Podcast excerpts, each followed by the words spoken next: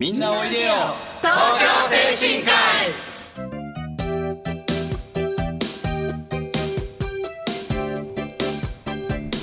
医。この番組はハートフルたなしフローラたなしを運営する社会福祉法人東京精神科医のスタッフが西東京市の高齢者支援活動を多角的にご紹介してまいります。一般的にはあまり知られていない介護の現場地域とのつながりそして東京精神科医独自の取り組みなどのお話を中心に分かりやすくお話をお送りお送りしてまいります。本日進行役を務めますのは東京精神科医ハートフルたなし訪問看護ステーション所長竹内と東京精神科医事業本部介護主任岡本と FM 西東京の直美です。そして本日は田島先生フローラたなし施設長およびハートフルたなし福祉施設長の小林施設長のお二人をゲストとしてお呼びしております。さて本日のテーマは子どもと家庭の貧困というテーマでいろいろとお話をしていただきたいと思います。それではみんなおいでよ東京精神科医スタートです。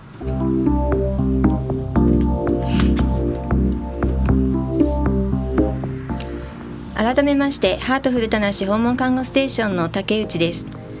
改めまして東京精神科医事業本部介護主任岡本です。FM 西東京の直美です。そしてはい東京精神科医フローラたなし施設長の小林です。こんにちは。よろしくお願いします、はい、お願いいたします。今日はですね実はあの私の、えー専門職大学院時代にですね、えー、お師匠隣のゼミのね、えー、先生だった。なぜか隣のゼミのね、えー、師匠なんですけれども、えー、日本事業大学、えー、専門職大学院、えー、教授田島誠一先生。今はね他の大学に、はい、あのいらしてますけれどもね今日あのお招きしました。田島先生よろしくお願いいたします、はい、よろしくお願いします。さあ田島先生は、はい、今日は私たちと一緒に子どもと家庭の貧困というテーマでお話を伺っていきたいと思うんですけれども。あのまあ精神科医さんは、えー、高齢者の介護の仕事をされてるんで、まあ、ちょっとねこの番組とは、えー、角度が23度ぐらいずれるかもしれませんけどあのとても大事な問題なんで、えー、高齢者を支えていってってもらうのは子どもたちですしそうですね、子どもの数がたくさん減ったというのを皆さんご存知です、まあ、例えば私は段階の世代ですから272万人生まれた年なんですが、えー、去年の昨年昨年中に生まれた子どもの日本の子どもの数は、えー、そう岡本さん何だか分かりますか？赤ちゃんの数。分かるよ想像がつか。ないでも全然おそらくねあなたの頃は12030万人かもうちょっと生まれてます。ついにですね100万人を切ってしまったんです。切ったんですか、はい、ですから2500年頃には日本人はいなくなるかもしれない、えー、まあ別に関係ないですけど知らないから というような中であのその子どもたちが貧しくて、うん、えー、体や心の成長がきちっとしないのは、うんうん、私なんかよりも皆さんたちの世代の問題になるのかなという思いもあって今日はちょっと取り上げてもらいました。そうですね。はい、あの私もまあ訪問看護で外に出ていろんな人と会ったり、また一人の母としてですね、PTA の活動などでですね、いろんな方に会うんですけれども、やはり結構みんなの女の人も手に職は持っていて、介護のヘルパーさんを取ったりししながらもですね、シングルマザーであったり、その間やはりお子さんをですね預けて夜遅くまで働かなきゃいけないですとか、本当にこうまあまだまだこう低賃金な状況況の中でっていうことをですね、やはりこういろいろこう見たり聞いたりしているのがこう現状で本当に自分もこう母親としても子どものあの将来がですね心配っていうのも本当にありますね。はい、そうですよね、働き方改革を行ってはいてもその多様性にこう社会がまだ応えていないっていうのが現状ですよね、ね。先生ね。うんまあ、そうした中であの社会福祉法人ですからね、私たちは。なので、まあ、社会に対して何らかの、ね、アプローチができないかなと考えているので、どんなことを例えばテーマとして私たちが捉えていけばよろしいでしょうか、先生。まずどどんな状況なのかね、うん、もうちょっとお話しさせてもらうと、はい、えっと今、えー、相対的貧困率って面倒くさいですけども、うん。えー、国民の収入を1億人、まあまあ、5000万世帯とすると並べてって2500万人世帯目のど真ん中の収入の半分年収の半分以下の人たちを相対的貧困って言うんですよ、はい、ですからまあ今だと、えー、200万切るか切らないかぐらいの。そそこのその家庭で暮らしてる子どもたちがねちょっと古い資料だけど300万人ぐらい300万人ぐらいいるんです。かなりの数です、ね、はい、かなりの数です。これ子どもの数の15%ぐらい。だから6人に1人ぐらいが相対的貧困という国際的な基準みたいなものなんですけどもい。るんですよね。でもう一つはねさっき働いてるお母さん多いとおっしゃったけど日本は先進国の OECD ってありますよね。先進国の中で働いている一人親母親家庭の方が働いてない働いている母親のいる家庭の方が働いてない母親の家庭よりも貧しいんです。おかしいです、ね。はい、これ日本だけなんです。これ前のケネディアメリカ大使が日本は変な国だと。働いてる家庭の方が貧しいのって言ったという話があるくらいで、つまりつまりものすごい低賃金で、え非正規でしか働けないという現状がある。その中で子どもが貧困になっているということがあると思うんですね。はいえー、さっきあのほら学校ね子供さん学校行ってたけども、えー、もう夏休みはとうに終わりましたけども、夏冬休みは短いからまだいいんですが、夏休みになると体重が減ってしまうという子供がいるんですよ。えー、ダイエットするわけではなくてね。わかりますよね。ご飯給食がない。給食がない。からです。給食以外ではご飯が食べられない、まあ、ただね戦後の飢え死にするような貧しさとはちょっと違って、はい、えー、お金だけもらって何か食べろと言われるから、まあ、好きなスナックだけ食べてしまうというものも含めて、えあの親が夜まで働かなければいけない片親片、まあ、一人親ですよね。一人親の家庭でそういうことが起きたりもしてるし実際にもお金が貧しくてちゃんとしたご飯が食べられない。えー、それと先ほどのあの小林さんのご質問につながるかもしれないけども、はいお金がないと勉強ができない、はい、それから友達が離れていってしまうという問題もあるんです、うん、今みんな塾に行かないと勉強が、ね、追いつかないような時代になってしまったのと、えー、みんな毎日今日はバイオリンだとか今日はピアノだとか今日はダンスだとか今日は塾だとかって言ってるからお金がなくて習い事に行けない子は予定が白紙なんですよ。そうすると友達の中でやっぱり弾かれてしまうんですね。そうそういうさまざまなその貧困にまつわる子どもの成長に関わる問題をもうちょっとみんなでねあの地域の人たちにも知っていただけて、でそれを社会福祉法人が何か動くことがあると嬉しいなというふうに思ってるんです。はい、そうですよね。はい、あの本来はまあ対象者は高齢者ではありますけれども、うん、まあ施設がありハードがあり、うん、そこではいろんな資源がありますから、そのした資源をね活用できるような方法を何らかのまあ何らか対応していかなくてはいけないんじゃないかなと考えて。います。あと日本はお金がかかりますよね子供を育てるのにね。そうですね。あの日本は先進国中であの、教育費が一番高い。それから医療費も一番高い、例えばフランスなんかはあのフランスドイツはほとんど医療費ただですから,、からフランスは国立大学すごく難しいですが、え年間の月謝がね5万円ぐらいです日本円にすると。ですからあの貧しくても頑張って勉強すればいける、でも今東大生の95%はね、年収が950万円以上の家庭。なん。ですだからそれ文部省が調査したんでも全国学力テストと家庭の年収って、えー、こういうラジオだから書けないけども あの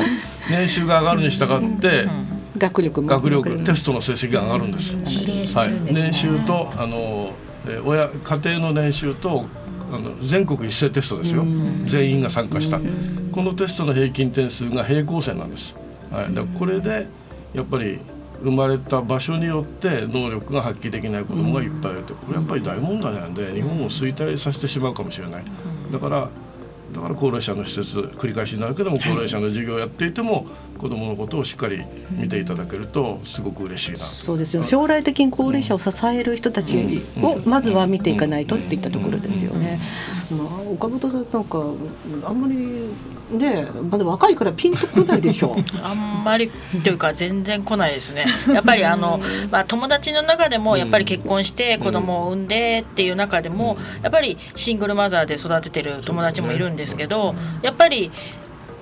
習い事も行かせられない、かといって学校だけでも自分も働かなきゃいけないっていう中で子供を家に一人で置いとくっていうのは、だからご飯も一人で食べてる、孤食孤独残って書くね孤食もありますよね。でも若いから分からないですよね。若いってことはつい最近まで子供だったんだから、まあ先生もそうですけどね。さあそれでは後半にはではどうしていけばいいのか、そんなところね、ね、お話伺っていきたいと思います、はい、では一曲え田島先生の好きな曲ですね。エポのカバーです。沢智恵で見知らぬ手と手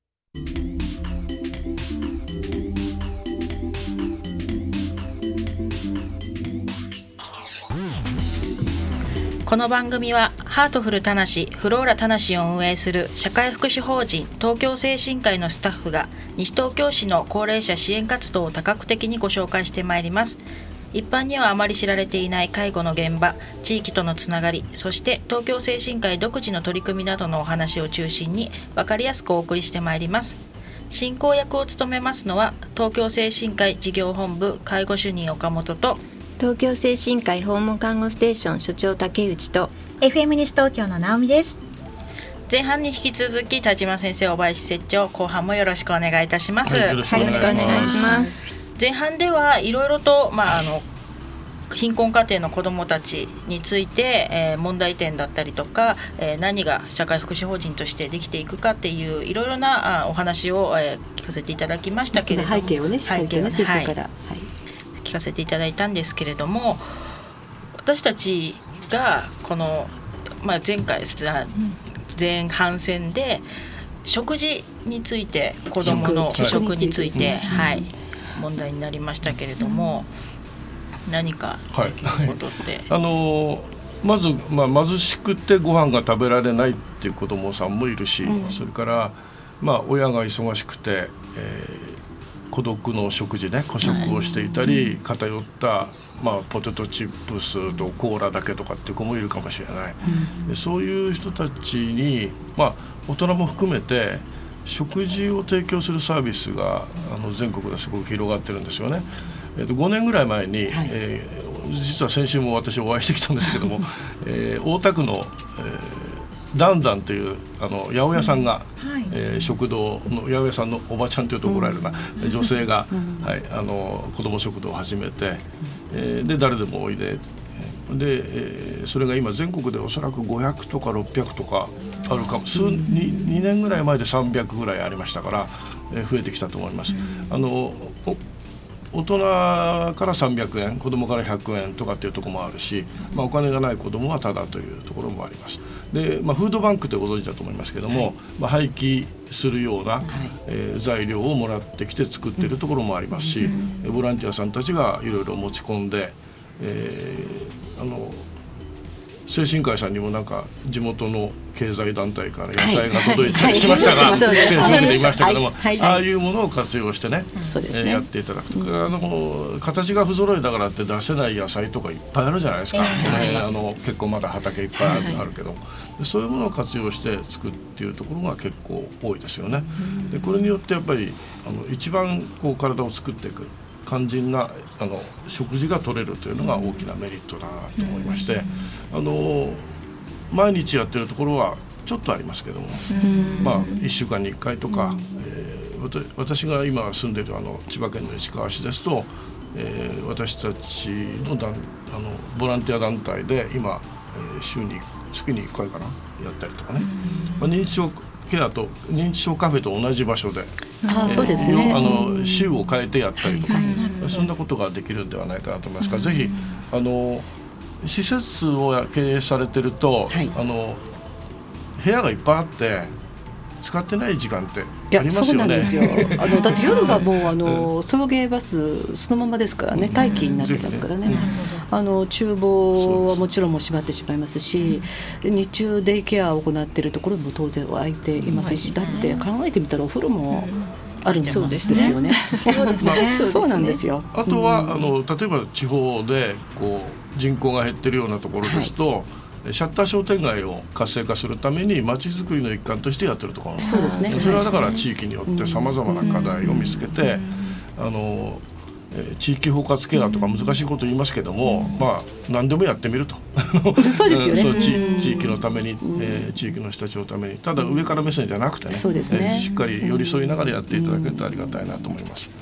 なんかこういろいろな情報社会になっている中で、うん。はい、子ども食堂って、うん、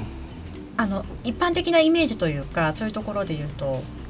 貧しい子どもたちが行く場所って思い込んでる方も多いのかなと思うんですけど。そうではなくてね。そうですね、うん、あの貧しい子たちもいるかもしれないけれども、まあ、あの孤食になりがちなお子さんも来れるし、うん、いやいや全く関係なくて、えー、時間があるから来るっていうね。だから誰でも行けるっていう、そういうスペースが提供できるといいですね。そうなんです。お金があるかないかっていう軸とね、から、えー、子供からもっと幅広くっていう軸で4つ平面があると、うんはい、あの今多いのは集い型集う場所型、はい、集いの場所型が多いんです、はい、貧乏な子供だけおいでっていうのはそれはやっぱり行きたくないですよ。そりゃそうですよね、あのの同情するなら金をくれっていうイメージがあったけど、えー、それはなんか非常に同情的、上から目線的で、そうではなくて集ってる中で、えー飯食ってねえんだったら食ってけよなっていうような感じでね、あのやっていけるのがいいのかな、はいはい、飯食ってないなって。下品ですね。あの、あの社会に進出女性活躍のね推進を進めるためにもやっぱりこう働き方の多様性ってあると思うので、夜遅くまでねお仕事している女性も多いですし、まあそれこそおかお父さん、お母さん関係なくね、あのちょっと今見ててほしいし、まあ先ほどのすみません。あの流したエポさんの歌、あの高校の後輩の澤さんが歌ってましたが、はい。はい、えー、宣伝しておきますけどあの歌詞の中にね、えー、少しの勇気に心が揺れるあの子供が無邪気に見る夢を助ける仕事、少しの勇気に心が揺れるっていうのがあるんですが、実はあの海外のワクチン子供のワクチンとか、うん、ご飯食べられない子供にご飯を出すとかっていうあの NPO などのところってものすごいお金集めてるんですよ。えー、その辺の普通普通の OL, OL って今言わない の、えー、仕事してる女性や若いあの男性がですね、うん、月1,000円とか2,000円とか出してる人がね何万人っているんです、うん、何億円と集めてますから、だからそういうあの善意の掘り起こし、お金を出すボランティアがいたっていいわけですから、そうですね、それでそれで子どもたちを支えていくというようなことがあるとねいいと思いますよね。そうですね、まああの当然ニーズもそのエリアによって変わると思うので、そうしたあたりをしっかりとリサーチしなくてはいけないですよね。でまあもう一つはあの勉強の問題でね、先ほどもその収入と、家庭の収入と勉強が平行線で、えー、悪くなるというか良くなるっていう話をしたんですけどもこれもねあの各地の福祉施設などで、うん、えー、子どもたちに勉強の場を設ける試みがすごく広がってるんです、はい、はい、ちょっと東京はわからないですけども、はい、えー、埼玉県の老人福祉施設協議会がね、はい、いくつかの特養で、うん、えー、空いてる教室を使って、うん、まあ、中学1年ぐらいまでだったら教えられるでしょ、うん、そうですね、ここにいる人も、はい、高校3でもちょっとやばいけど、えー、そういうのはちょっとあのほら退職した学校の先生とかをボランティア連れてきて教えてるんですよね。でその結果ですね、えー、300人の中学3年生を、えー、4年ぐらい前の統計で教えてたんですが。進学率がですね、はい、それまでの87%高校進学率が80約7%から97.5%に上がったんですよ。10%以上上がってですね、これ生活保護家庭が多いんですけどもそれから高校20高校生教室も設置したんですね、その後。高校の中退率がえー、8.1から4.6に下がったんです。はい、すごいです。これで一般家庭の子どもとほぼ変わらなくなりました。つまり支えてくれる地域の人たちがいて、まあ、まあ、支えてくれるちょっと大げさですけどね、要するに話し合いができて、えー、大人で親身になって話してくれる、学校の先生やっぱり忙しいからね、はい、で勉強も教えてくれる、勉強教えてから勉強の場がある、そういうのもねととも役に立ってですね私は私はこれは感動してみたんですよね。でこれをあの難しい言葉で言うと貧困の連鎖、はい、貧困がつながって貧乏の家に生まれたらまた貧乏になってしまうとか、生活保護家庭に生まれると多くの人が大人になってまた生活保護を受けてしまうという貧困の連鎖を防止するとても有意義な仕事だと思ってますただ、あの勉強だけじゃなくても私はいいと思っています。あのえー、小林さんの先輩にあたる年は同じぐらいか。あの大田区であの小学生たちに生きる力をつける。もう小学生学校が教育委員会で補習やるようになっちゃったんで、えー、もう勉強ばっかりじゃかわいそうだってことでパソコンを教えたり、料理教室をやったり、はい。い。いですね、はい、ボランティアで来ている大学の大学祭に行ったり、ね、体験とかね、はい、この前とっても感動したのは、大学祭に行った小学校3年生ぐらいの子供がですね、大学生から帰ってきて大学生は身近にいませんので、まあ、一人っ子だし、えーあまりお金もないし、お母ちゃんの前に正座して「母ちゃんも座ってくれ」と。俺大学に行くから母ちゃんもっと働いてくれって言って大学にはと思ってなかったんです。中学からここ出たら働くんだろうなと小学校4年生ぐらいでも漠然と思っていた子が大学に行くという、まあ、夢をね目標を持ったってすごいでしょ。でそういうそういう働きが社会福祉法人って2万あるんで、はい、1人だけ手を出せば2万人の人子供たちがあのご飯食べられて将来の夢持てるんだよね。すごいよね。だって100万人しか生まれないんだから、はい。はい。えー、そういう力をね皆さんは持ってるんだろうなと思ってます、はい、あの大げさなことやることはないと思ってます。そうですね。あの、はい、自分を見てくれるというね、あの見守ってくれるっていう自分を見てくれるとやっぱり安心しますよね。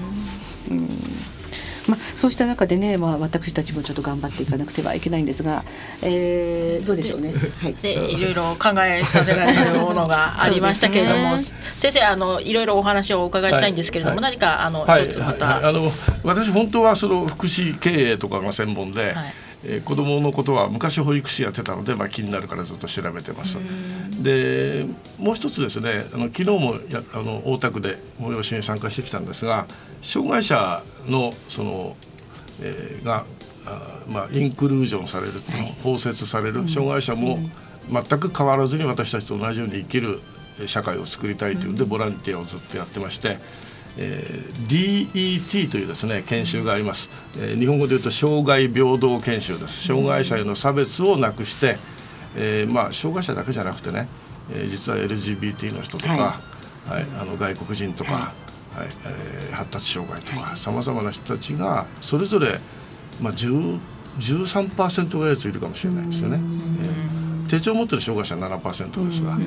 でそういう人たちが分け隔てなく一緒に暮らせる社会、まあ、共生社会と言いますけどもそういうのを作りたいという研修をやってます、えー、できたら精神科医さんと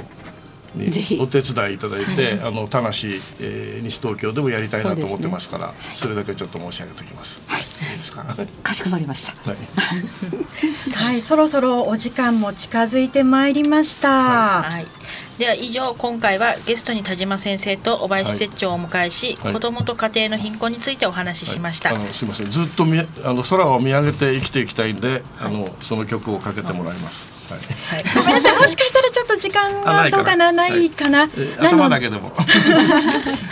曲なしということで申し訳ないです。ですのでこの曲はまた来年のどこかで先生にお越しいただいて、はい、お聴きい。ただければと思います。はい、今回も盛りだくさんでお送りいたしましたが、私たち東京精神科医の西東京市の活動を少しでもご理解いただければ嬉しいです。今夜7時からの再放送もお聞きください。